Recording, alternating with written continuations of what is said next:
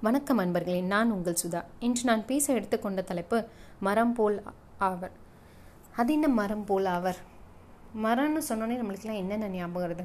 மரம் நம்மளுக்கு ரொம்ப பயன்படும். மழை தருது மரம். காய் தருது கனி தருது இலை வேர் அதோடது எல்லாத்தையும் மருந்தாக நம்ம பயன்படுத்துகிறோம் அதே மாதிரி மரத்துலேருந்து நம்ம சுவாசிக்கிறதுக்கு காற்று கிடைக்குது. அதே மாதிரி வெயில் காலத்தில் ரொம்ப நிழல் சாயறதுக்கு ரொம்ப யூஸ்ஃபுல்லாக இருக்குது ஆடு மாடு சம்டைம்ஸ் மனுஷன் சம்டைம்ஸ் பைக்கு எல்லாமே நம்ம நிழலில் நிறுத்துவோம். இந்த வெயில் காலம் ஏப்ரல் மீலெல்லாம் பார்த்திங்கன்னா பைக்கெல்லாம் அப்படியே ஓரம் ஓரமாக மரத்துக்கு அடியில் நிறுத்தி வச்சுருப்பாங்க. சூடாகக்கூடாதுன்னு. இது மட்டும்தானா? வேறு என்ன உங்களுக்கு மரம்னா ஞாபகம் வருது? ஒரு பத்து பதினஞ்சு வருஷத்துக்கு முன்னாடி நான் ஒரு சின்ன பிள்ளையாக இருக்கும்போது நான் கார்லேயோ பைக்லேயோ இல்லை பஸ்லேயோ போயிட்டுருக்கும்போது பார்த்தீங்கன்னு வச்சுக்கோங்களேன் ரெண்டு என்னோடய என்னோட இடது கை பக்கமாக இருக்கட்டும் வலது பை பக்கமாக இருக்கட்டும் ரெண்டு பக்கமும் பெரிய பெரிய மரங்கள் ரோடோரமாக இருக்கும். எல்லாரும் பார்த்துருப்பீங்க ரசிச்சிருப்பீங்க.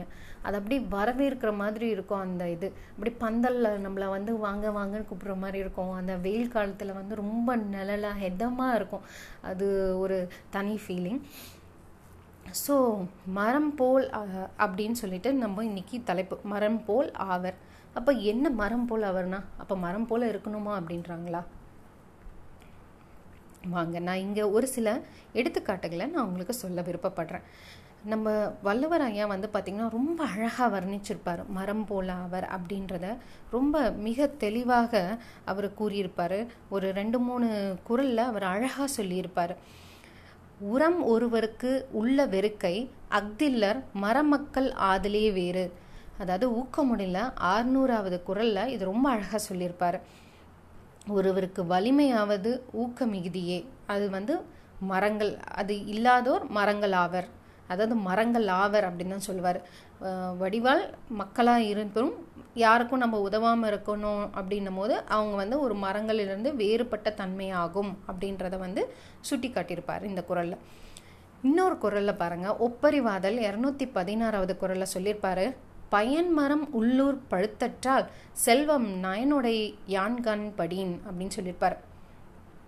உ- பிறருக்கு உதவுறதுக்கான மனசு இருக்கு ஒருத்தனுக்கு அப்படின்னா அது எப்படின்னா பயன் தரும் மரம் ஊர் நடுவில் பழுத்தால் போல் பயன் தரும் மரம் ஊர் நடுவில் பழுத்தார் போர் அப்படின்னு சொல்லியிருப்பார். இது மட்டும் இல்லைங்க.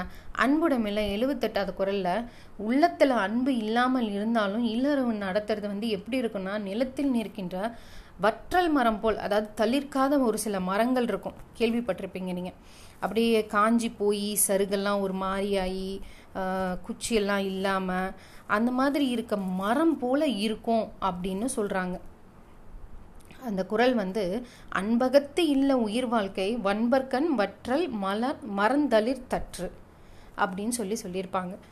இந்த மாதிரி அவர் மரங்களை பற்றி நிறைய சொல்லியிருக்காரு திருவள்ளுவர்.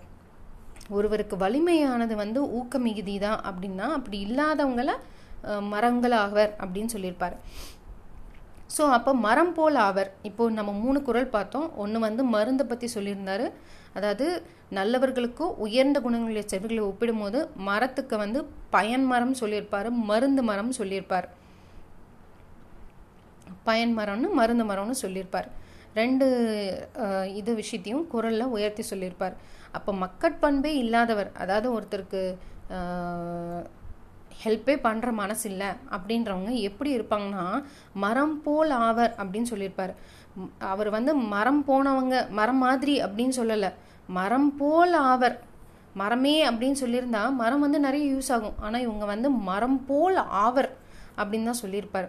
ஸோ அவர் என்ன சொல்லாரான்னா எவ்வளோ தான் அறிவு இருந்தாலும் எவ்வளோ தான் செல்வம் இருந்தாலும் மக்களுக்கு உதவலை அப்படின்னும் போது என்ன ஆகும்னா மரக்கட்டை மாதிரி அவங்க அப்படின்னு சொல்லியிருப்பாரு.